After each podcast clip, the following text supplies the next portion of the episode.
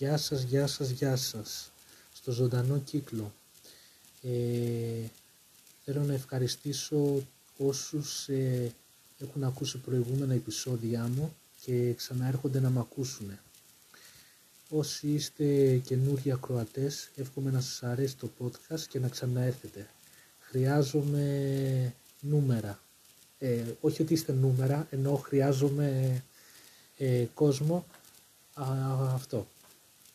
Λοιπόν, ε, θέλω και πάλι να ζητήσω συγγνώμη που δεν ανεβάζω ε, podcast όπως ανέβαζα λίγο παλιότερα. Αλλά λόγω συγκυριών και λόγω προσωπικών θεμάτων ε, δεν έχω την ίδια συνέπεια που είχα παλιότερα. Ε, ευελπιστώ τις επόμενες εβδομάδες ή τουλάχιστον το 23 να, να είμαι συνεπής στα ραντεβού μου για να ξέρετε κι εσείς κάθε πότε θα έχετε νέο podcast. Σχεδιάζω να το κάνω μέχρι κάθε, κάθε πέμπτη, μεσημέρι κάθε πέμπτη απόγευμα. Δεν έχω αποφασίσει ακόμα. Α, ε, ναι αυτό. Α, και θα ήθελα πάρα πολύ να πω συγγνώμη για τις παρεμβολές που μπορεί να ακούγονται. Αλλά έχουν πάθει κάτι τα ακουστικά μου οπότε θα πρέπει να τα, να τα δεχτείτε. Ε, την επόμενη εβδομάδα, αν ανεβάσω podcast, θα είναι καλύτερος ο ήχος. Ωραία. Και αφού τελειώσαμε έτσι τα, ε, αφού τελειώσαμε την εισαγωγή, να πούμε το σημερινό θέμα. Σήμερα θα πούμε λίγα πράγματα για τη φιλία. Γιατί είναι τόσο δύσκολο να έχουμε φίλους και τη δυσκολία το να διατηρήσουμε τις ε, φιλικές μας σχέσεις.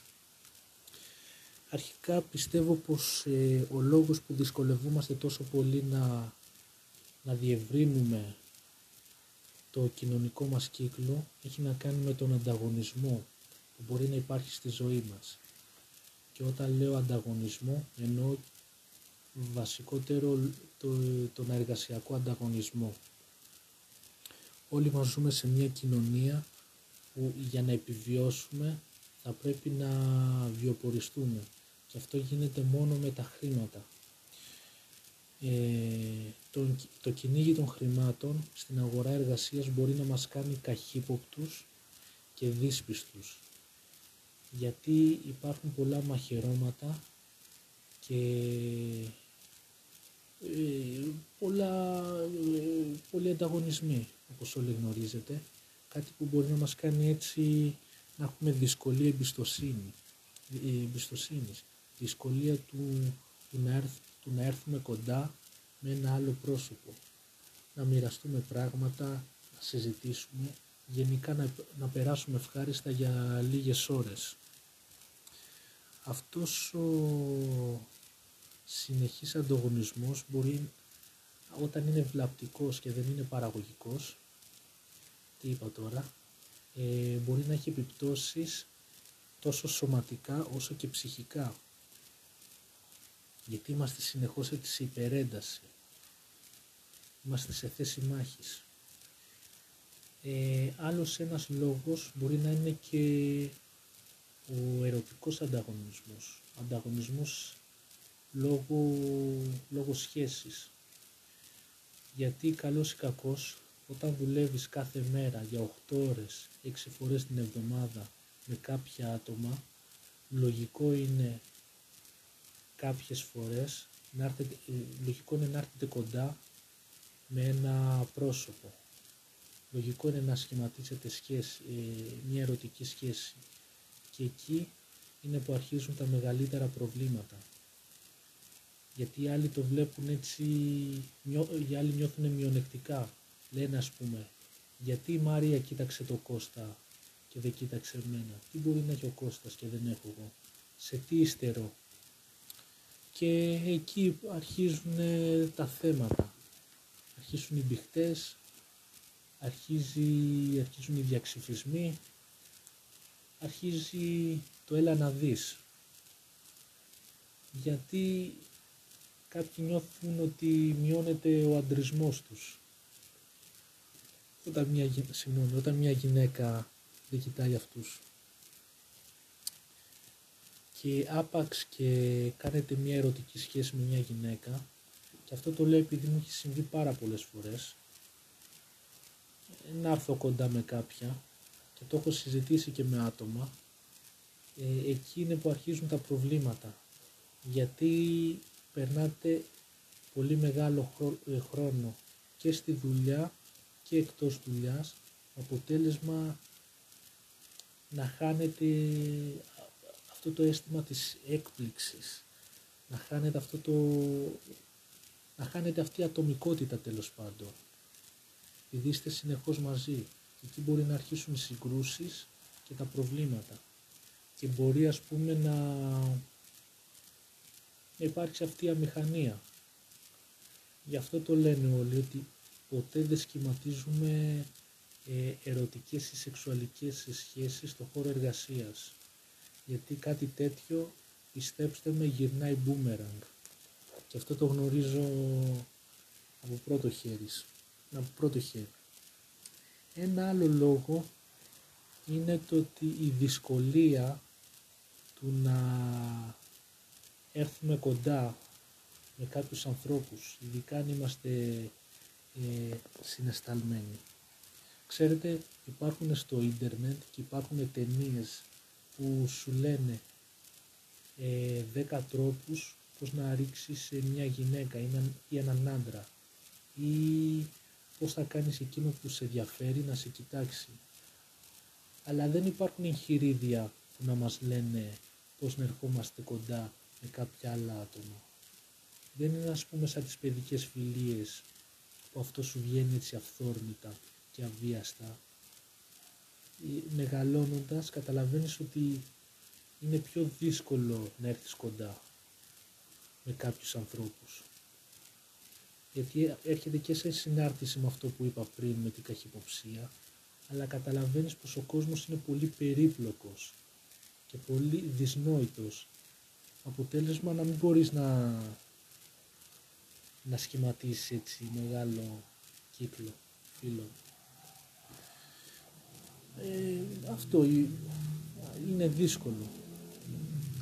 Και τώρα, Μισό λεπτό να κάνω μια ζαβολιά να κοιτάξω τις σημειώσεις μου. Γιατί, ναι. Και τώρα, αφού έχουμε καταφέρει να βρούμε κάποιους φίλους και να έρθουμε κοντά, εκεί έρχεται μια άλλη δυσκολία. Συγχωρείτε. Έρχεται μια άλλη δυσκολία πώς να διατηρήσουμε τους φίλους.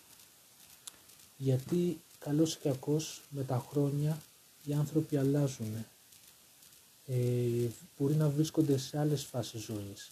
Κάποιοι μπορεί να παντρεύονται, άλλοι μπορεί να κάνουν παιδιά. Αυτό μπορεί να έχει ως αποτέλεσμα να,